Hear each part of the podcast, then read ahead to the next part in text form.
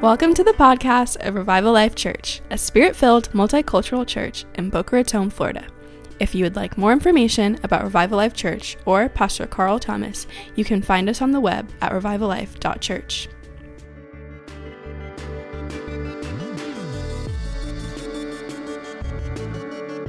boldly, shall we? And here, here's, what, here's, here's what I want to do right now.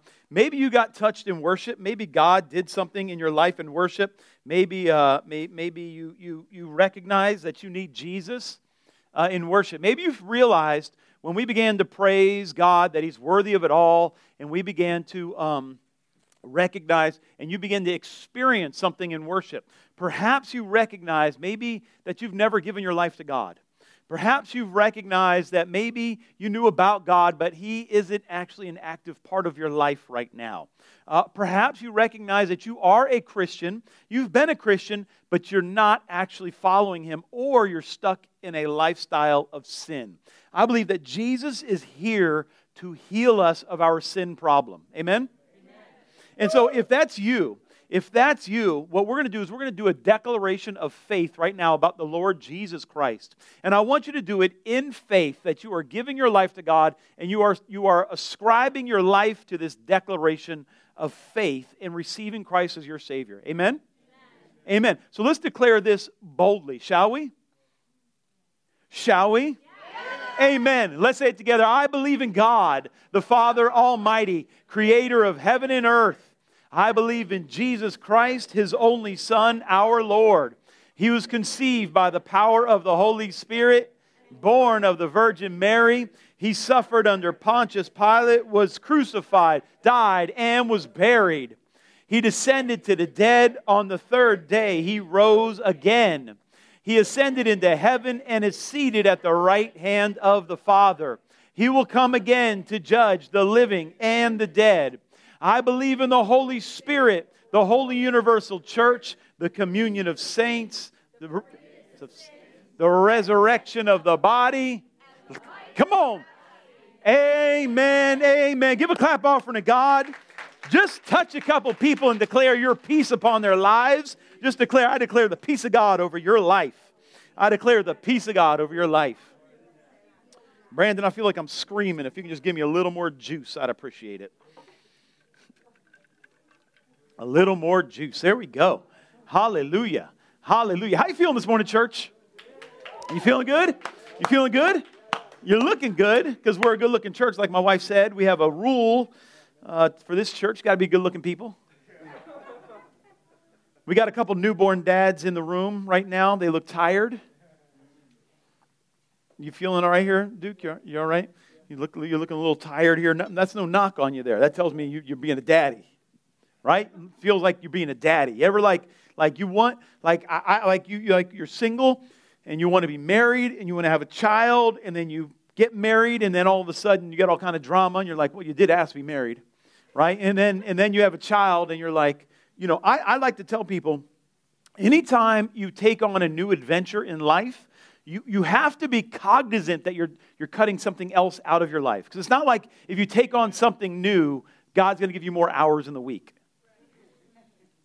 right? So you have a life, then you add something else to it, and you're going to have to cut something else out, right? So if you're going to go back to school, and I hope all of you get education, you have to recognize you're taking something else out of your life if you're putting something in. This just, just makes sense, right? So if you're taking on a commitment, that means you need to let go of a commitment. Hopefully, you let go of things that are not moving your life forward and you're uh, adding things that are moving your life forward. That is, that is the hope. That also includes rest, it includes Sabbaths. But when you have a child, you do not recognize, like, I want you to, I want you to think about this for a second. Your life takes 24 hours a day. Right? You're bringing somebody else into your life who also needs 24 hours, but they need your 24 hours. right? And so they may sleep some of those times, but you know a good 18 hours of the day they're expecting you right to be their life and so when you have a newborn um, th- there's things that happen in your life and uh, it displaces things that you thought were important because they feel like their things are more important any, any, any parents ever gone through that the child comes in and the child has decided that it is more important than what you find is important. And nobody signs up for that. Nobody signs up for that. We sign up for the dream of having a child, we, we sign up for the dream of being parents. Nobody signs up for the fact that your life no longer matters, right? And so at some point, generally starting around day four, maybe five, but somewhere right there in the early days, you start saying, What is going on right now? Right? So, like, the woman has got like hormonal chemical warfare happening inside her body, right? Like the hormones are going crazy, and that is not a knock. They go from producing a child to their body is now keeping a child alive externally. And that takes a, a shifting gears, right? That's, and, and that, that, that like, and so like her body's going nuts, and, and the man is like, I don't get the hormonal shift. I just get crazy, right? And so everything is just going wild, and you're just like about day four or five, you're like, it's a good thing God made kids cute, right? Like, there's a good thing the babies are cute. Otherwise, this would be the last generation, right? Like, it was, that would be it, right? You would just leave them out. Never mind, I'm to say that. We're just, but, but things wouldn't be good for babies. And so, and so, and so we, we just, but we get to about week two or three, and we realize it hasn't stopped yet. And we realize, what, what in the world is going on? And, and, and if you're a first time mom, you know, we hope that you make friends with other moms because you're going to call those first, first time moms, You're going to call and they're going to be like, um, there's something wrong with my child. And, and, and, and, and you will say, what's wrong with the child? Like, they don't sleep. You're like, uh huh. And, and, but what's wrong? Like, I don't think you understand. Like, when the sun goes down, they're staying up. And you're like, like, uh huh. And, what, and what, what's wrong? You're like, that's when I sleep. Like, oh no, you don't sleep anymore. You don't understand. You had a child. You used to sleep, and now you have a child. And you're like, but I didn't. I didn't know. It's like, yes, that's. But but it's but in your delirium, in the absolute delirium of having a newborn, you know, I hope some of the I hope, hope some of the young singles are here are listening to me now. In the delirium of having a child, um, um, you, you, you, the, like the sleep deprivation and, and having somebody screaming at you all the time. Um, there's like, like that's, you know, according to the Geneva Convention, that's like illegal. You know what I mean? Like, you're not allowed to do that to people. Uh, but babies haven't read the Geneva Convention yet. And so, um, in their delirium, they start to cry out to family and friends, I really think there's something wrong. And you're like, yeah. And your mom chuckles because they're like, I knew one day the payback was coming. the payback is coming. And so, and so as you, here's what's kind of funny. As you call parents of, um, uh, of kids, and they start, and, and so there's like this evil club of parents. And, um, and the evil club is, man, that, that, that couple without kids, they sure look like they're having a good time. Y'all should have kids. You know, like that's what they, y'all should really have kids. I think it's probably time for y'all to have kids because you're jealous that they like get to just do whatever they want whenever they want, you know? Like they get to just like just grab a bag and go outside. Like I think we'll just, you know, leave now. And you're like, "Ooh, that don't feel right." Y'all should have a kid, right? That that'll that'll lock you down for a couple years, right? Like that'll that'll you, you see what I'm saying? And and, and um and and and, and it's, it's evil, but God uses it somehow to perpetuate the race. Um, and, and, so, and so we, we, we, we get this confusion like, what is going on? What is happening? I don't understand the dynamic at play here. Have you ever felt in your life like, what in the world is going on right now? Has this ever happened to you in your life? What in the world is going on. I, I look around the world today and I kind of feel like that newborn parent where you start looking around and you're like, what in the world is going on? When, when like, you know, it's like you want to tell the world the sun is down, it's time to sleep, right? Like, it's like there's so much craziness happening in our world, geopolitically, uh, uh, ethically, religiously. There's, there's, there's just craziness happening everywhere. It, you know, a weird phenomena has, has begun in our world where lying is not a big deal. And, and, and we see politicians and we see business leaders, and, and they just, just lie, just flat out, boldly just just lie and you're like you know this is crazy just just is what you're saying like and you want to say like are we speaking the same language right now because what you're saying is patently a lie. And they're like no. They're like no. But it is. And and i feel that way sometimes about this world. I feel this way sometimes. Have you ever felt this way in your walk with god? Like like like um lord i thought you were going to do this and this is not happening. Right? Like, Lord, I, like with, with this season was supposed to be the season of prosperity and harvest, uh, yet it's the season of lack and trial uh, I thought the season of lack and trial was over. I thought now we've come into springtime, to harvest time, except now I'm finding myself in winter again. Has this ever happened to you? Like, what is going on, God? What, what I was expecting is not happening. What is truth is not manifesting. What is supposed to be good is being called evil. What is evil is being called good. And I do not know what is happening. Has this ever happened to you? Is, am I the only one? I just want to make sure that we're on the same page this morning. Yeah, yeah, yeah, yeah, yeah. Like, what in the world is going on? Like, we thought we had things figured out. Well, Jesus talks about this in the scriptures a lot. He talks about it a lot. And, and we have decided if, if, if we're going to be a prophetic witness, we better figure out who Jesus is and why he's doing what he's doing. Can you say amen? If you got a Bible, go ahead and turn to Luke chapter 13. We're going to touch there, and then we're going we're to switch on over to, um, to uh, 1 Corinthians in a second. But I need you to stick with me. We're, we're, we're in our message series, uh, Journey to the Cross, and we're preparing ourselves for the passion, the sacrifice, and the resurrection of our Savior Jesus Christ. Amen?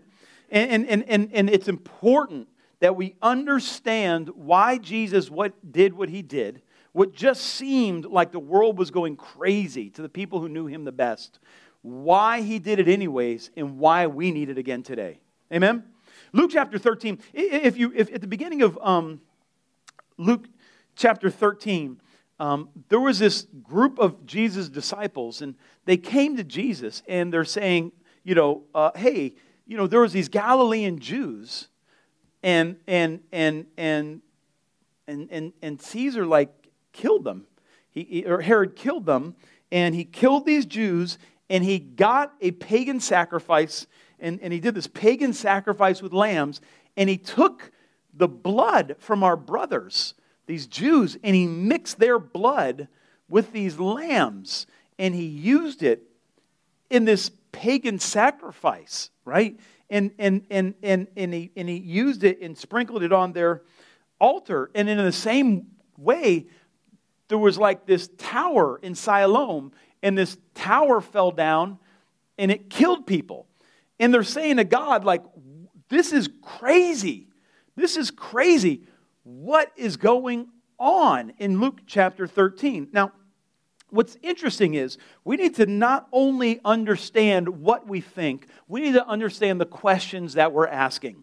And time and again, Jesus challenges his disciples on the questions that they ask him. He is constantly telling them, You can come up with a better question than this. What happens is we ask God the most basic, the most self centered, the most self serving questions, and then get offended with God that He doesn't give us an answer. And time and again, God doesn't give us an answer because He's wanting us to ask better questions. Can you say amen? We, we want to say, like, okay, these guys died. These guys were killed and their sacrifice were mixed. That was because they were evil, right? And Jesus is like, y'all don't ask very good questions. This whole, this whole question is built on a whole series of presumptions that are not true. And when you build questions on false assumptions, you can only get disappointing answers. I need somebody to get that. That's going to answer somebody's season right now. Why God has not done what you expected Him to do. It's because your whole question was built on presumptions that are not based in fact. Amen. And so Jesus, Jesus d- discerns what they're doing in their heart. Are you following me here? And so they're saying to Jesus, these people that died, you know, like they're they were, you know, come on, can we pronounce some judgment on these people? Because clearly bad things happen to bad people. Now, this concept is called the theodicy. And the theodicy is a concept that uh, God's divine uh, judgment comes upon those who do evil. And therefore, since God's judgment comes upon those who do evil, those who have bad things happen to them, it's because they're evil and it was God's judgment. Now, the theodicy is that God's judgment comes upon evil. The false application of that is to say that those who have bad things happen to them were being judged by God because they are evil. Do you, you see, do you see the difference here? Come on, we got we, you know, we to work a little theology. We got to be just brighter Christians if we're going to fulfill God's purpose in our life. And so we can't say, "Oh, look, things didn't go well for them, therefore God is not with them." See, in American Christianity today, everything is based on uh, success means you have more people, you have more money, you have more influence. That is, that, that, and it just so happens to be the American dream. As if Jesus came up with a capitalistic American dream and said, Church, this is what I want you to emulate. Uh, and so in, in Christianity today, we have to figure out okay, what is God requiring of me, and am I fulfilling that? And so Jesus tells them, like, hey, um, um, they're asking him why. What did these evil people do to have this judgment? And let's, let's pick it up here in um, verse 2 where he talks about this. He says, Jesus says to them, Do you suppose that these Galileans were greater sinners than all other Galileans because they suffered this fate? I tell you, no. But unless you repent, you will all likewise perish. Now, it's important to get the concept here, the conversation. We got to understand the stories that are being told in the scriptures. The people are saying to Jesus, Those people died. It's because they're evil, right? And Jesus is like, Wait a minute, do you think, you think like my father had something to do with that? Do you think that, like, wait a minute, you think they were bad, then, then you're good? You think that you have, you'll escape some sort of punishment because you're better than them? No, no, no, no, no. Oh, you gotta, you gotta, you, you gotta get this wrong. You, you got this wrong. He says in verse 5, I tell you no, but unless you repent, you will all likewise perish. You will all likewise perish. Now, this, this is insulting to people who have figured out that I am following God and therefore my life is going to be great. That is the false gospel. The false gospel is that since I follow God, I get the gods of this world to serve me. Since I follow God, God will allow me to get the fruit of mammon, right? And, and, and Jesus is like, no, what you don't understand here, there's, there's a couple words I want to hit in this, in, this, in this verse right here. He says, no, but unless you repent, we'll hold on to that for a second, you will all likewise perish. That likewise right there, that also, depending on the, the verse, uh, the version that you uh, are reading, that means in the same way you will perish. And what that means is these people swiftly and without expectancy died and we're shamed. If you don't turn to God, you will, at some point, swiftly and likewise perish. What must I do to avoid that? Repent. That word repent there, it's a Greek word. Uh, the Greek word is metanoia. Now, in my Greek studies, I can tell you that I am 100% pronouncing that incorrectly, right? Like I am not a, I do not speak Greek. I speak English words that sound like Greek. My wife was with me yesterday as I was listening to people speak it, as I tried to emulate it, and I have found out that I'm not Greek and I don't speak Greek, right? But the word is metanoia, something like that, right? But, but I understand what the word means. Repent, metanoia, it means to change your mind about your current commitments to injustice and unrighteousness. You need to change your mind about current commitments to injustice and unrighteousness. You have to change one's mind. In this way, it leads to a change in, watch this, conduct. We like to just say, well, I, I repent. No, no. Repentance is a change, not just in mind, but a change in mind that leads to a change in conduct. You, you can't just think repentance, you have to do repentance. You have to bear fruit worthy of repentance. Otherwise, it's not real repentance. If you're in an abusive relationship and someone repents, you'll know the next time they get angry whether or not they've repented. That's when abuse manifests. They haven't repented until there's an opportunity to demonstrate repentance. It's a Greek word, and it comes from a Hebrew word, and, and it means to return or to go back to. It's not just to turn around, it means to turn or to go back to, or, or even in some contexts, it means to go home. So Jesus is telling these people look, you're in judgment, you're judging these people, and he's invited the audience to change their course and come home to God. You're standing in judgment of these people, thinking that somehow your judgment of them will protect you from the same fate. But that judgment in itself makes you a candidate for that fate. You see how the devil tricks us into getting self righteous in a way that will protect us from the cares of this world when that really leads us into the very judgment we want to be freed from. If they choose to not return, if they choose to not change their minds, they risk being ruined in the same way. Suddenly unprepared. So Jesus is not suggesting that repentance will prevent them from catastrophic death. Rather, he's stating that changing their minds will prepare them for whatever they will experience, including producing fruit. Jesus saying, listen, listen, listen. This whole system of judgment, this system of the world, this system of thinking that if I am judged as all my friends around me as being good, then good things will happen to me. And if anything bad happens to somebody, we get to judge them for being bad. And clearly, it's Jesus the one who judged them. Let's say metanoia. Let me hear you say it. Metanoia. Here's an easy way to remember this. Metanoia is like the new phrase for y'all need Jesus, right? Like y'all need Jesus. Like you see people acting crazy and you just want to say, y'all, y'all, y'all need Jesus, right? Like you see Instagram. Is anybody, like I'm in a season of hiding people on Instagram. Like they're not like enemies, so I don't want to unfriend them or un- unfriend them, but I just got to mute them. Is that anybody in that season? You're like, you're not, you're not someone I want to unfriend because, you know, I don't want you to think that, but I don't want to see anything you're posting. Like, y- y'all need Jesus. Like, if I could just reply, y'all need Jesus, right? Like, this is, this is, and so as we're preparing for Good Friday and Resurrection Sunday, we, we want to we wanna see the tragedies of the world and we want to look at it and not say, man, y'all, y'all, that, man, God is judging y'all. This, that's not what we want. We don't want to be pointing the finger of judgment at people we want to be saying, man, am I prepared for a like fate?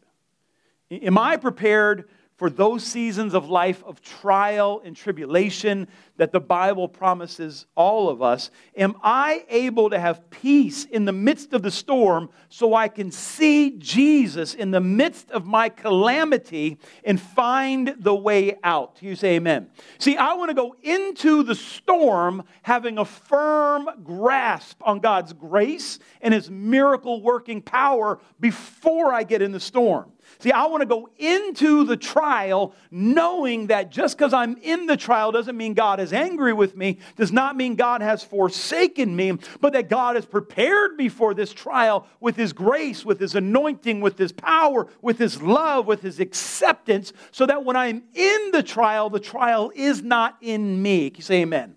This is, this is what we want to do. We have a tendency to not cry out for God until we're in the calamity.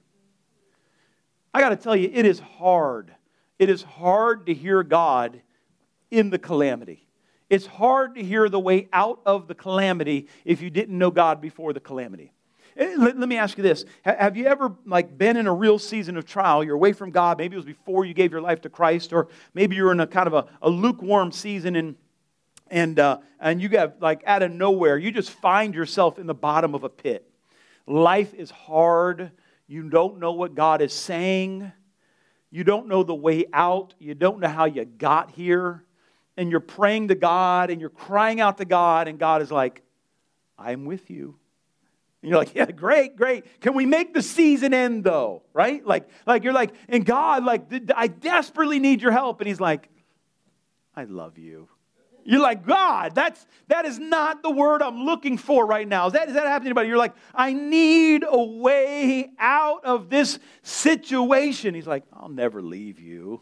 like, this is, this is, this is, this is not, he's like, but if you have been walking with God, if you've been walking with God in the fruitful seasons, and you get into the trial, and God begins reminding you of who He is, I mean, that's like a lifeline. That is like that is like a stairway out of the pit. That is him saying, "The same God that blessed you in last season is with you in this season, and this is a season, it is not forever. There is a way out, and I am the God who's still walking with you through the trial." See, we, we, we have a tendency to only cry out when we're in desperate need instead of seeking God in the fruitful season. In this story, Jesus goes on to tell these people who are walking in judgment, he tells them about this, this, this vineyard. And, uh, and there's, this, there's this tree in the vineyard, and there's no fruit on it. And Jesus says, The guy who owns the vines, he doesn't live there, and he comes and he finds this fig tree, and there's nothing on it. And he's like, Let's just cut this thing down. And the guy who's in charge of the land is like, Hey, don't cut this down. Uh, give me another year. I'll fertilize it. And if it doesn't do anything in a year, we can come back and cut it. And like, if you don't know Jesus, you're like, what? What is that? Wait a minute. What, what, is, what is this? What, wait, what does this story have to do with the people whose blood was being mixed with an offering? And this is Jesus saying, you, you need to ask better questions. If you had asked the right question, then this would have answered the right question. Keep that in mind. We're going to come back to it, okay? Yeah. So, so the world, the world. Here, here's what I want to say. The world does not understand what's happening around us because we don't live in a world that values true prophetic revelation. I'm going to say it again. We are not living in a world that values true prophetic revelation. We live in a world that is looking for confirmation that you will get everything you want, that all your lust will be fulfilled, all your greed will be fulfilled, and all your anger is okay. This is the world that we're looking that, that we're living in, and we're living in a world that elevates prophets who don't actually prophesy the word of the Lord. I was talking to uh, um, a, a, friend of mine. Um, actually, I was talking to. It's so funny. You remember uh, Mario who came, and uh, Mario. I don't know if anybody remembers. Years ago, we had a prophet named Rafael come. Rafael Conrado came and, and, and ministered. And um, what's weird is, I know they they're like friends, and I know both of them. And one moved to Lakeland from Brazil, and the other one moved to Kansas from South Florida. And I know the two of them. It was just just weird. You ever like your worlds collide? You know, it was like just just weird. And so uh, I, I, was talking to Mario about the prophetic and in this season, and he said, when I moved to America, he said I was talking to a friend of mine, Rafael Corrado. I said, I know him. And he said, he said, oh, in, in America, is it hard? Do they kill the prophets in America? And Raphael said, no, they don't kill the prophets in America. They buy them. They buy the, because the way to make money in America is you prophesy that you'll get exactly what you want. I said, yes. That, and it answered the question. So there's this war going on in Ukraine, right? You're familiar with it, no? I saw this picture. You can put up this picture for me, Josh? This is a downed Russian helicopter. I'm not excited about, like, if you are on the side of Jesus, you hate anybody dying. Right? We are pro life from womb to tomb. Can you say amen? Come on, you're, you're not, amen. You're not pro life if you're pro death penalty. You can't be pro life and pro death at the same time. You can't be pro war and be pro life. You, you, you, you, you know, you just can't, like, you can't be pro abortion, be pro life. You, you can't. You're, you're either pro life or you're not pro. I'm pro life, right? I don't want anybody dying until it's time to go home right? That's what I want. And it's not time to go home when a bullet is flying at you. That is not the Lord's appointed time. But we have this guy, uh, this Russian helicopter that got shot down. And I was looking at it, and um, I, I noticed something. Since I'm into iconography, I'm into the Orthodox Church. We live in a world that does not know God or his ways. Put the next slide up, if you will. In the top left corner there, you see this guy is flying, attacking Ukraine. They're murdering civilians with his icon of Jesus there to help him. It's right in the left. He's flying with an icon of Jesus. And the, the, the, the bishop of the Roman Orthodox Church has blessed the Russian army to go and, literally in his words, say to murder them all. These are prophets who do not know God. We live in a world with prophets, with Christian leaders who do not put the value of Christ at the head of the church. Instead, we put things like do whatever it takes to get more people in the building. Do whatever it takes to get more money. Do whatever it takes to get more fame. Do whatever it takes to sell more books. And it is against the way of Christ. Now, I have said this time and again if you're proclaiming the gospel of Jesus Christ, you and I are on the same team. We're not some isolated, only church in the world that's preaching the gospel. I don't have some crazy thing like that. But this is Antichrist. This is the Antichrist spirit that masquerades as Christian nationalism. That Jesus is somehow on our side and it's okay for us to kill other people in the name because we're glorifying God. You cannot glorify God in murder. Are you with me? Yeah, yeah, yeah, yeah. And the point of this, they're given a false God. And, and one more academic reading here, right? We're going to just keep your brain on for one more second, then I'll preach real good, right? So there was this um, Jewish philosopher uh, around in the 1930s. Nazism was um, really beginning to get big in Germany. This man moved to Israel. He was a theologian and a prophet. He's not a Christian, but he is a Jew. He's a a philosopher, rabbi, a Bible scholar. And uh, in, his, uh, in his commentary on Jeremiah 28, excuse me, Jeremiah, yeah, on Jeremiah 28, he references 14. He writes this. Put it up if you would, please. I'm going to read it because it's small, right? It says, False prophets are not godless. False prophets, I want you to hear this, are not godless. They adore the God success. They themselves are in constant need of success and achieve it by promising it to the people. The craving for success governs their hearts and determines what rises from them. This is what Jeremiah called the deceit of their own heart. They do not deceive, they are deceived and can breathe only in the air of deceit. This is the false prophetic that our world associates with evangelical Christianity. This is why the millennials and younger are leaving the church because they have enough discernment to say, This is not Jesus.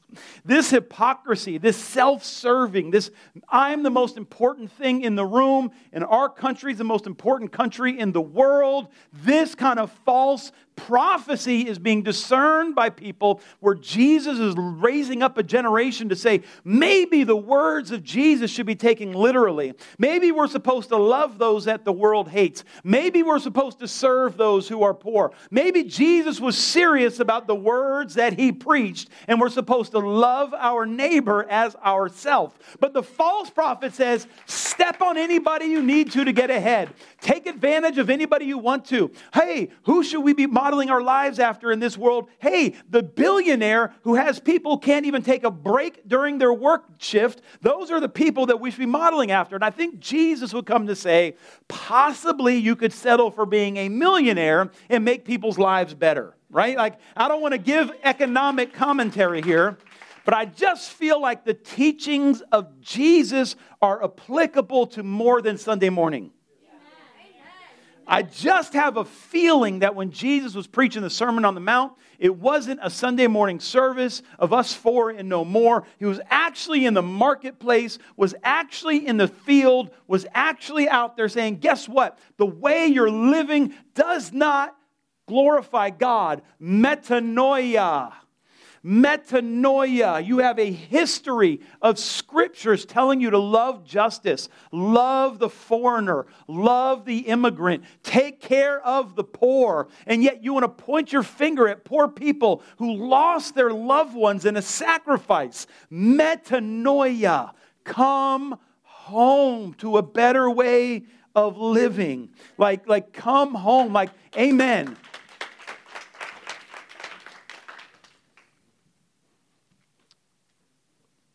This poor guy has a picture of Jesus as an attack helicopter. He was sold a false God by a false prophet. That's a picture of my Jesus, but we're not worshiping the same God. We're not worshiping the same God. John, excuse me, 1 Corinthians chapter 10.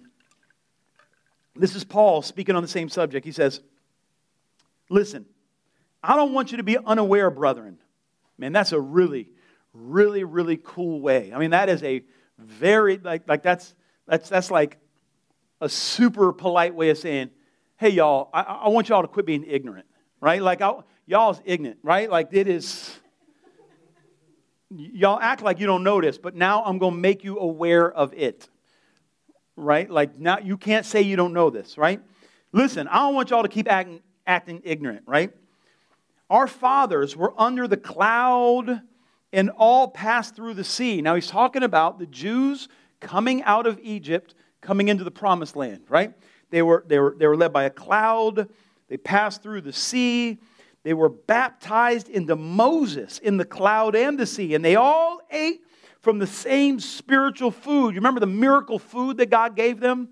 Remember the miracle bread and the miracle water? And they all drank from this spiritual rock, for they were drinking from a spiritual rock which followed them, and the rock was Jesus. Now, he's telling the church in Corinth, I want you to, I want you to get this. Don't be ignorant. Remember, remember when our people, they were literally led by the glory of God. They were sustained by the glory of God. Like God Himself brought them meat. God Himself brought them bread. God Himself brought them water, right?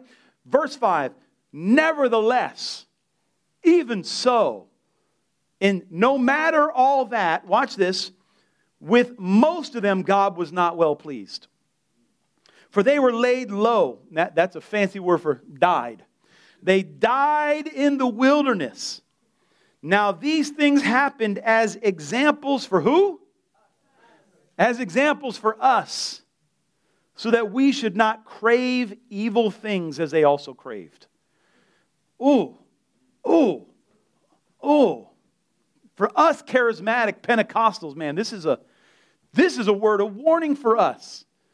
It's like, yeah, yeah, yeah. Remember you were laid out on the ground. Remember you saw the glory, you know, had tea with the angels and you know, you were you were Jesus' favorite and, and, and, and had the lights and the stars and the twinkle and the you saw the man get up from his deathbed and you saw the miracles and you had the prophecy. Remember all that? And he's like, nevertheless, Nevertheless, God was not pleased. Why? Because they craved evil things. He's like, I don't care. Like, good works are supposed to come from a good heart. Watch this. The works don't determine the heart. Their death and mingling didn't determine what their heart was, but how you viewed the death and their mingling shows us what your heart is. You see this, right? Right? He's like, they sinned against God like it wasn't a big deal. They, they were fed by the glory. Can you imagine being fed by the glory and still having an evil heart? Now, I hope your answer to that is yes, because that is me. Otherwise, you are the one pointing at the people who were murdered, thinking that we're better than them. And in this world, Jesus is looking for some people who will surrender their judgment. He'll surrender their uh, self righteousness, surrender making their own rules, and will say, Man, I need Jesus. Metanoia over me. Metanoia over me. They missed it. I'll tell you, sure enough, I could miss it. Now, watch this. Now, Paul gets real with them. Verse 9 in 1 Corinthians 10, if you're there with me. He said, Watch this. Don't try God. Do not, this, this is Jesus talking to you. Do not try me. You ever get like upset with your kids? Right? And you're just being so sweet. But those of you with, with boys, they get to an age, you're like, um, do not try me. Right? Like, I understand who we were, but now you're a little too grown to be talking to me that way. Do not try me. I'm from Delray. Things will happen. Like I'm still trying to get it worked out, but do not, do not try me.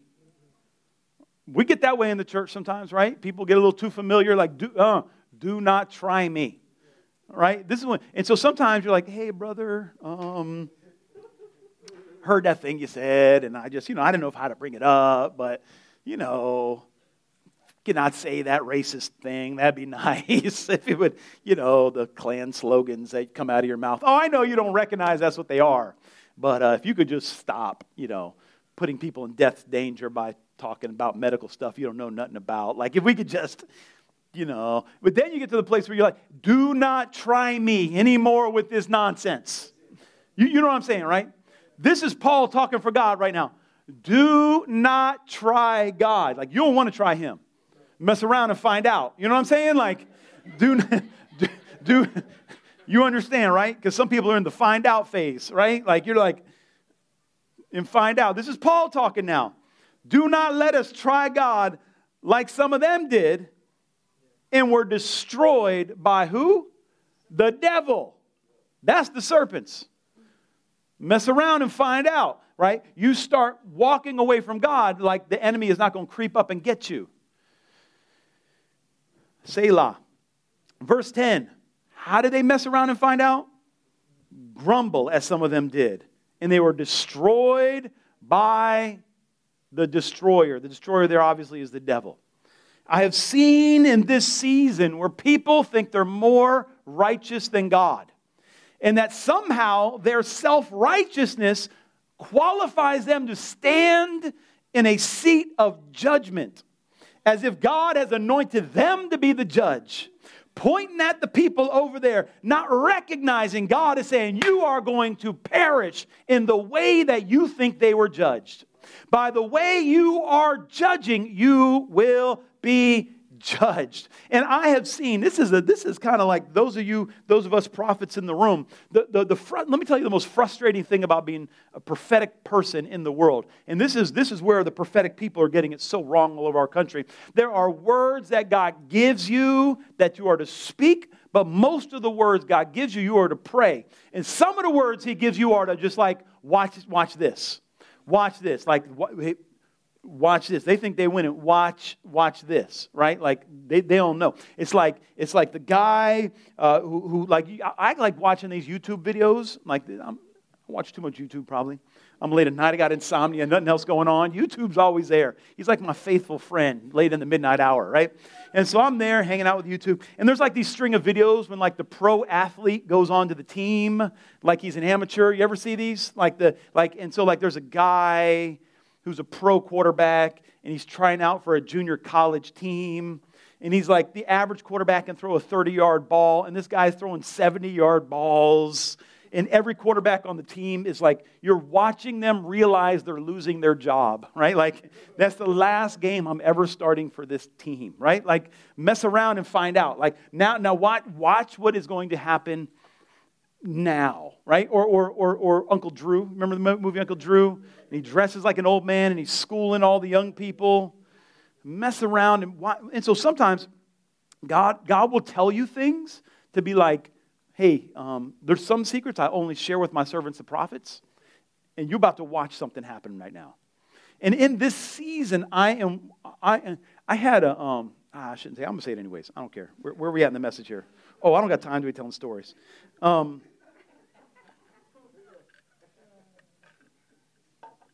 But you know, a lot of people stayed home, so a lot of people won't hear the story.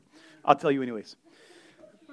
The Lord gave me a word for someone about six years ago, seven years ago. And the Lord said, and I gave this person word. I said, The Lord said, You're going to have a ministry like this person. And this person was very, very successful, very successful in ministry. And, um, good God, I probably should have kept this one to myself, but here I am. Let me just say this and I was like, I have, I'm very conscious of the fact that I give prophetic words and I have to own them. And as I watched this person's walk um, in their call to ministry, like if, if God has called you to do something, it's probably best that you get ready for it. Right? A lot of people like, hey, Pastor, I feel called to be a worship leader. I'm right. I'm like, all right, man, I got you. What instrument do you play? None. How well do you sing? Not so great. Are you taking lessons? Like, did, did God say it? Or because if God said it, it's time to get ready, right? So, like, imagine if God told you, hey, I'm sending a flood. You better take some swim lessons, right? You might want to build a boat, right? Like you might want to figure out how not to drown, right? So if God has called you to do something, it's time to start getting ready. like they needed to do anything. And I'm like, and as a matter of fact, it's like the longer I walk with them, the less they felt like they needed to do anything. And I'm like, God, did I miss it? Did I miss it? Did I miss it? Did I miss it? I don't know. Do I revisit that word? And I didn't feel a peace to revisit the word, so I kind of hope they forgot it. You know, I'm going to be honest with you. I hope they forgot it. I didn't forget it, but they forgot it. And uh, and then eventually, this person like had a in in my mind had a dynamic fall from grace, blew up spiritually. Prophets give him like I was like, ooh, that's ugly. And so I began thinking about that word that I gave that person. And right around the same time that this person blew up, this very well-known person lost their ministry. We're talking like six years later. This person is like famously and infamously discredited from ministry. I'm like, well, good God, that's an ugly one right there. Like, I thought I knew what the word meant. But the word meant the exact opposite of what, of what I thought it meant. And so that told me God knows. God knows all these things. He knows all these. Like, do not tempt God. Do not try him. Verse 11. Now, these things happened to them as an example, and they were written for our instruction, upon whom the ends of the age have come. Do you, do you, do you, like, Paul is trying to say, like, listen, read your Bible, learn from it, right? Read your Bible and learn from it. Are we good? Are we going all right? Because I'm not quite done yet. Are we good? Are you getting anything out of this? It's going to get better, I promise. It'll get happier. Are we all right, Duke? I, are we tracking here? Are we, are we tracking? Okay, good. Duke's on my side. I'm good then. The disobedience and rebelliousness of Israelites in the wilderness is a warning to us we need to resist the temptations in these kind of seasons, but God provides and strengthens us if we'll allow it. Look, God is looking for you, and He's looking out for you. he's giving you prophetic insight to what's coming. he's giving you keys. He's, he's giving you um, lessons so you can avoid the traps that these other people fell into. And, and for those of you who are running after God, I want you to hear this. The anointing is here for a prophetic people to know the times and the seasons. I, I, if I'm seeing this right, things are going to get uglier before they get better, and we better see what Jesus is doing. Jesus is purging his church of false idols. He is purging his church. The last two years, we have seen so many big name people fall. God is doing something. And I don't point fingers at them. I look at me and say, Carl, where you need to tighten up. Do not try God. Amen? Do not try God.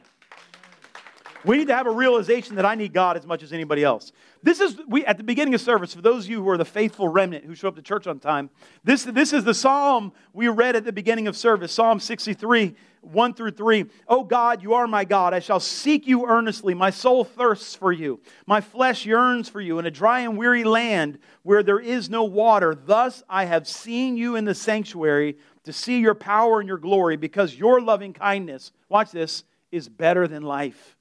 I have sought you. If you're wondering, like, why do I not feel that inner presence with God? Like, He's like, you, you need to be seeking Him. We need to be seeking God. We need to, in this season, in between, in preparing for Easter, like, like, like we have decided in our church in this season, like, like all over the world, they're, they're, they're practicing Lent, and you're like, oh, that's religious. That's so. Re-. Every church I know does a 21 days of prayer and fasting at the beginning of the year. Well, for, for I don't know, about a thousand years, 1,500 years, almost 2,000 years, the church has done 40 days of prayer and fasting leading up to Easter. Uh, but some churches realize, no, no, that, that's religious. We'll do 21 days at the beginning of the year. Y'all are doing the same thing except inventing your own Christianity. Like we just decided this year, we'll just join the rest of the globe in, in, in prayer and fasting and seeking God as we lead up to Easter. And, and in this season, we want to appreciate what God has done for us at the sacrifice. And in this season of seeking God, the goal is to stay thirsty, right? I want you to remember this. Stay thirsty, my friends. Spiritually, we need to stay thirsty, my friends. Are things going well for you?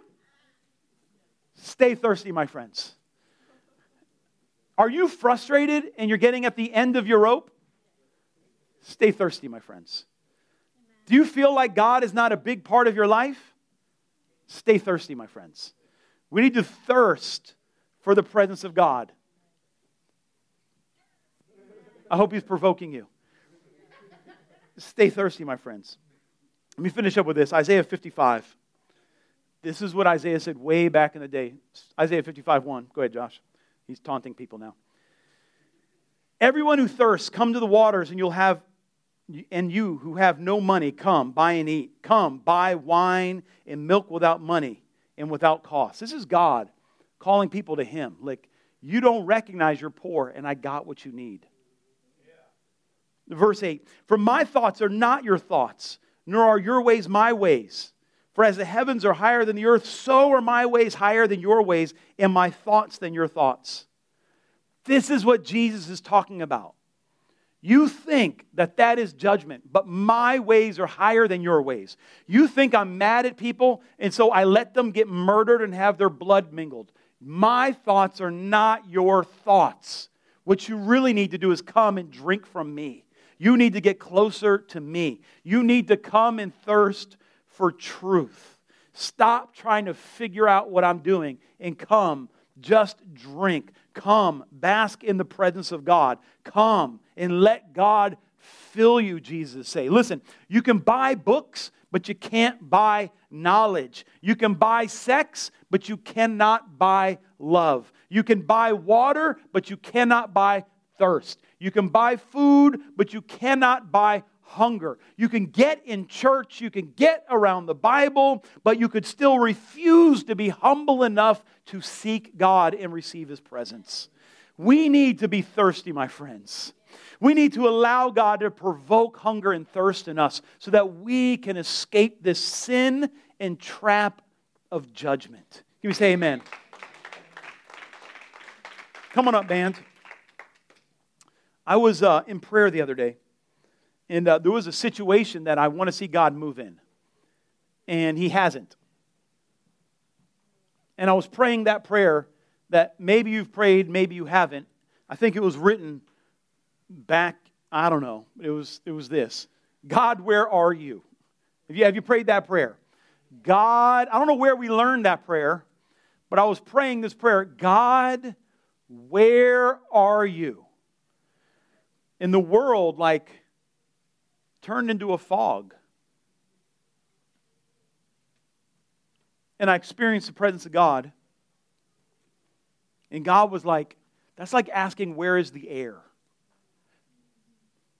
God's like, you think that you are sovereign and I'm somewhere else? And he starts sharing with me, no, no, no, no, son. You, I'm not apart from you. You are in me.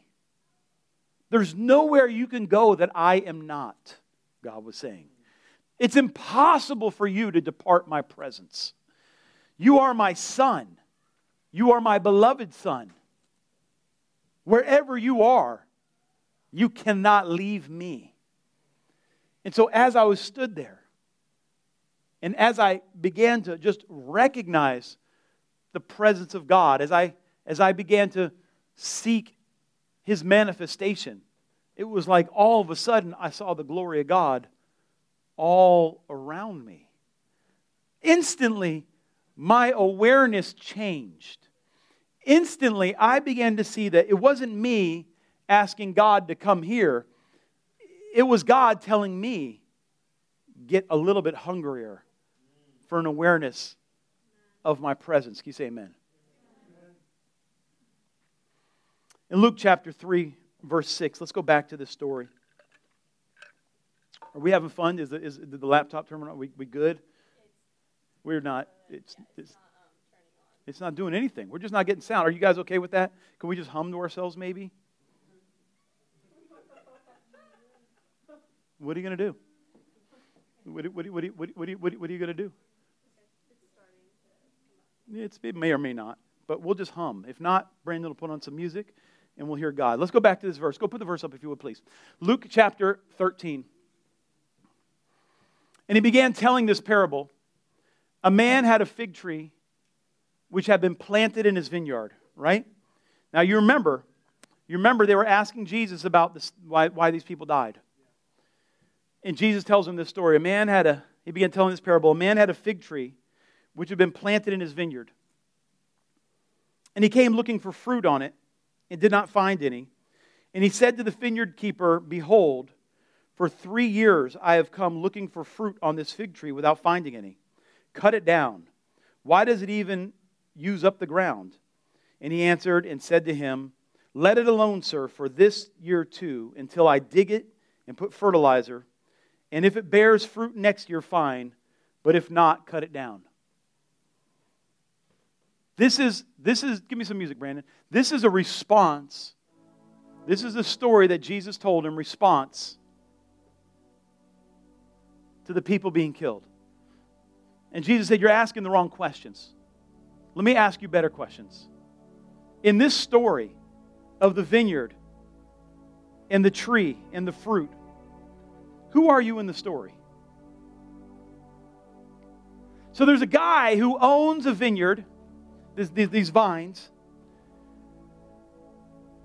but he doesn't live there. He pays someone else to take care of it. And he tells the guy, hey, this doesn't have any fruit, let's just get rid of it. But the guy's like, I've been taking care of this thing since it was a seedling. I have poured my life into this thing, and you just want to you just want to destroy it? He's like, wait, just, just give me a year. Give me a year. Let me fertilize it. And let's, let's see what happens. See, this fertilizer in the Bible is, is dung, it's the waste. And I got to get some of this, this, this, this waste and put it around this plant. And only by using this dung will it actually live. Well, maybe, maybe Maybe in this story, maybe you're the vineyard owner and you don't care about the lives of the people in the vineyard, you only care about yourself. Maybe you only care about your prosperity and you don't care if you have to destroy this man's work to get it, you, you, it doesn't matter. Maybe you're the vine keeper in this story. Maybe you're the one who has tilled the land, like Jesus, who says, I gave my life for this. Let's not destroy things just because it's not bearing fruit yet. But maybe you're the little plant that's not bearing enough fruit right now. And the only way you're going to get there is through the humility of bowing down and allowing the dung in your life to get exposed. And today, I believe God is giving people an opportunity. He's given people an opportunity to humble themselves and change their perspective on how things go. Stand with me if you would. We're going to close.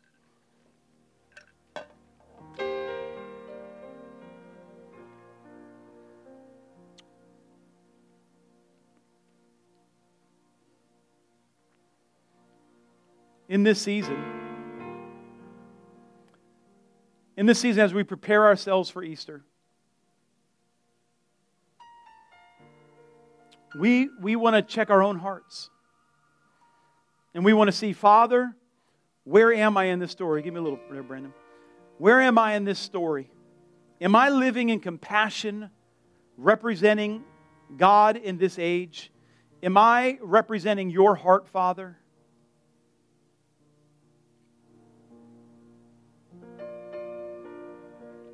Am I living thirsty? Am I living hungry? Am I living with a heart toward God?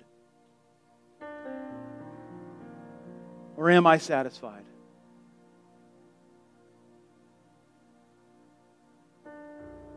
And I feel like God wants us to just lay our lives down again and let Him know that He's worthy.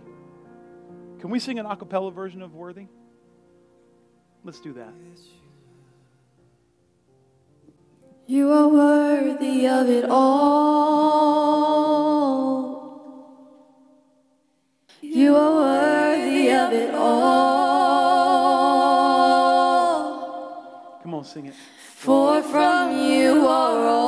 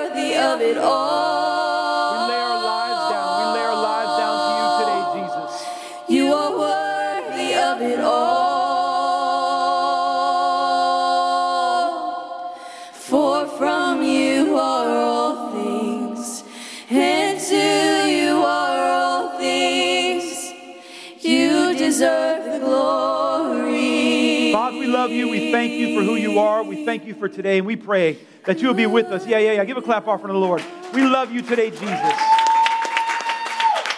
We love you and we serve you.